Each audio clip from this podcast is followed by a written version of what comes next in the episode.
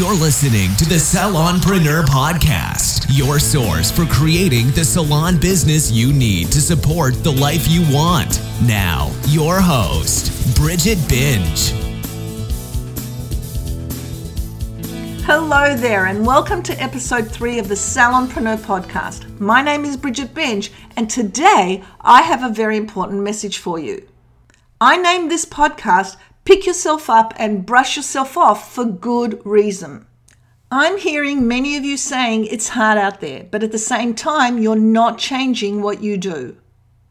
If you're not driving or have me in your ear whilst walking, jogging, or at the grocery store, print the transcript and follow the podcast and write notes. If you can't, don't worry because I really think you need to listen to this one a few times so you can print it on your second or third listen. I'm going to tell you a story and I want you to decide how familiar it sounds to you in any way. You have a therapist that's been with you for five years. She's been loyal and a good employee all of this time. She's been through a lot with you, from other employee problems to competition opening up around the corner. Yes, you value her. You've also invested much in her, from product training to other industry related workshops to investing your own time through in house training and so much more. You may have even flown her to the Beauty Expo or some other beauty related field trip. All expenses paid. Now, at some point, she wants more. She wants to be manager. She's been with you for so long and she thinks she deserves it. You think it through for a while and you come to the conclusion that you agree. So you promote her and you give her more money. Sometime later, out of nowhere, she resigns. You don't know the real reason why she resigned, and the truth is, it doesn't matter because no matter what the reason is, once an employee has made up her mind to leave, she's gone, checked out. Rarely will you be able to change her mind. That's if you want to. You find yourself feeling disillusioned, quote unquote used and despondent after everything you've done for her. You feel you can't get a break as you've just finished dealing with the last employee problem or client complaint, and now you're seriously understaffed. You feel like you have no choice but to go back into the treatment room doing 50 hours plus on the floor. You're servicing not only your loyal clients, but hers too. And you can't even pass them on to another therapist or even a new therapist for fear the loyal clients won't be happy enough and leave. And this merry-go-round that you've ridden before, perhaps a number of times before, starts up again. Long hours. Working on your business will just have to wait. You're hardly ever at home, and family socializing time what's that? Whilst all this is happening, a huge realization comes to you. She wasn't even that productive anyway. Her productivity was at about $80 an hour, and you needed to be at least 120 an hour. Her retail was very low, as was her rebooking. You paid her more to be manager, and now you realize you couldn't even afford it, as her productivity barely covered her wage and the cost of products she used and sold. And she was managing your business? She was the one the rest of the team was supposed to follow? Okay, so that was the end of the story. Any of it resonating with you? No doubt it is. Let's get something really clear. Amongst many other things, a manager needs to be primarily concerned with securing high, consistent productivity. She's supposed to notice when a member of her team is not performing to the standards and expectations, and she's supposed to be the one who addresses such concerns through training and tracking progress.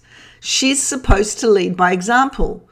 Do you honestly think that a manager who is not regarded productive herself is in a position to lead a team to higher productivity?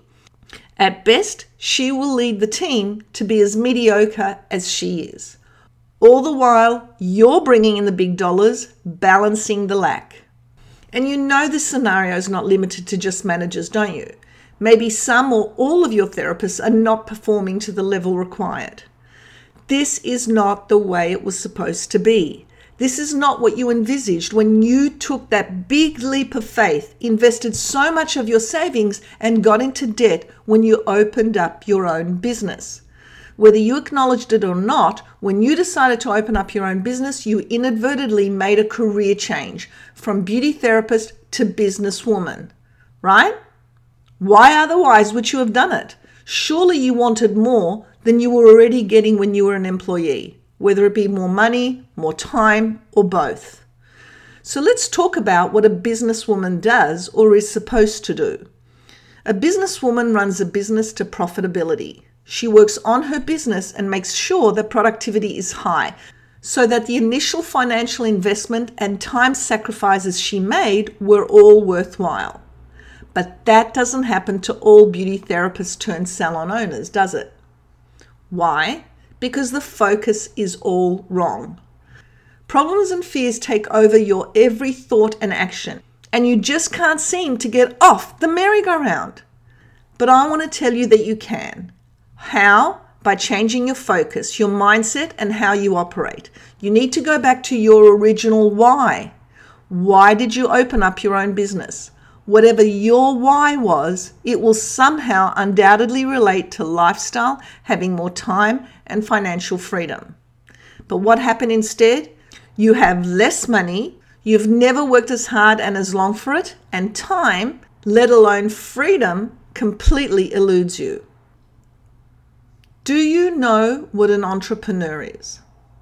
An entrepreneur is defined as a person who sets up a business taking on financial risks in the hope of profit. That's you. You're an entrepreneur, except you're still hoping. Enough of hoping and more happening, don't you think?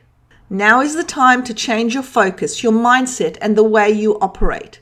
You have to say, now is my time. In our industry, this decade is one of both conflicting challenges and opportunities. On one hand, it's never been harder to make it, whilst at the same time, so many opportunities, if taken and worked, highlight great commercial opportunity.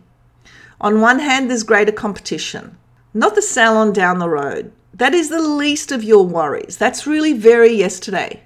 Now you have to deal with the internet, both retail, that's cheap skincare sites, and treatment, others prostituting their treatments online or coupon sites. Now you have to deal with the proliferation of specialist nail salons, waxing salons, tanning salons, massage salons, permanent hair removal salons, all doing what you do but cheaper. And if this wasn't enough, the cosmetic doctors have also entered the market with their in house skin services. Your piece of the pie is getting smaller and smaller. Okay, so those are the challenges. How about the opportunities? Now you have cosmeceuticals and amazing equipment that transforms client skin. With today's skincare technology, you can take 10 years off somebody's face or you can effectively clear up acne completely. You can even address pitted scarring, to just name a few of the amazing things you can do. And this is what women and men are willing to pay for change in their skin, results in their skin, looking younger, looking clearer, looking fabulous. Now, if that isn't enough, how about information technology? With what we have available in terms of social media, communication through websites, blogs, emails, promoting and working your business has never been easier or more affordable. Your business can be so much more visible, reach so many more people for little, if any at all, cost. No longer do you have to invest in that expensive yellow pages ad or the local paper ad or letterbox dropping or all the money that you used to spend on promoting your business. Personally, I think the opportunities far outweigh the challenges. The question is are you dealing with your challenges intelligently and taking full advantage of your opportunities? To do so, you have to tap into the entrepreneur businesswoman in you, the salonpreneur. It's not as hard as you may think. Deciding to go from employee to employer was your first step. That took courage, determination, and ambition. Now you just have to take it up another level. In most cases, becoming an entrepreneur in the beauty industry will be a two stage transition. First, you need to effectively move yourself from being a hands on therapist to a full time manager, where you manage and lead your team and your business on a daily basis to strong productivity, high profitability, and a salon with a reputation for having results driven and passionate therapists who deliver extraordinary service and remarkable results consistently. Let's talk about stage one. How do you do that? In one word, duplicate. If you are a productive therapist who fully services her clients, rebooks them, and follows them up to receive great skin outcomes, you need to duplicate what you do so well. You need to train your therapist to be as good as you and even better than you. Think of this for a minute. If you are so good that you produce $1,000 a day, that's $5,000 a week over a five day week, right? What if you didn't work hands on for a single hour and spend your days running your business like a salonpreneur and training five girls to produce a thousand a day? That would make it five therapists by $1,000 a day by five days a week, which will now bring you 25,000 a week instead of your original five. What if you had 10 therapists? You'd be bringing in 50,000 a week. Now, doesn't that sound a little bit more clever. Train you in your therapists. Instead of doing the treatments on clients, spend your time training your therapist to do exactly what you do. Let them feel your hands, your passion, and learn to mimic what you do. That is what your time should be spent on. It can be done, and it has been done by many. And I don't want you to think about investing so much time in your therapist and they leave you. Think instead, what if you don't spend so much time in your therapist and they'd stay? Way worse. Leaving is a fact of life, but you want whoever is with you as long as possible to be an extraordinary producer. And that won't happen unless you train them to be extraordinary. Better an extraordinary therapist for one year than a mediocre, unproductive therapist for five. Now, business wise, you're going to duplicate effective business practices. You're going to systemize your business. Everything your business needs to be systemized, and it all needs to be documented in your policies and procedures manual. Not only does it serve as your salon Bible of how to do things, but it serves as an accountability and measuring tool to use with your team. You should have a policies and procedures manual in your staff room with ragged pages from being used so many times. You need to learn the business principles of strong leadership and productivity. You need to stop investing in unproductive people and start investing in your own education, which will lead you to investing in productive people. And stage two, once you've learned how to be an effective, productive, and profitable manager, you'll be able to train that into another person who will be given the tools and skill sets required to effectively manage your business on a day to day basis. And you will be the salonpreneur who spends her time working on her business instead of in it, looking at growth opportunities and actually enjoying the lifestyle, time, and money that you deserve. The lifestyle you intended right from the beginning. Things have to change. You know that. And for things to change, you need to learn. You need to be hungry for knowledge, which will feed your hunger for success and financial security and financial freedom. There's so much available for you on CSU at www.creamsolutionsuniversity.com. If you have any questions or need direction on where to start, email me at bbenge at creamsolutions.co. I'm here to help and guide you. Make the decision that now is your time. Bye for now.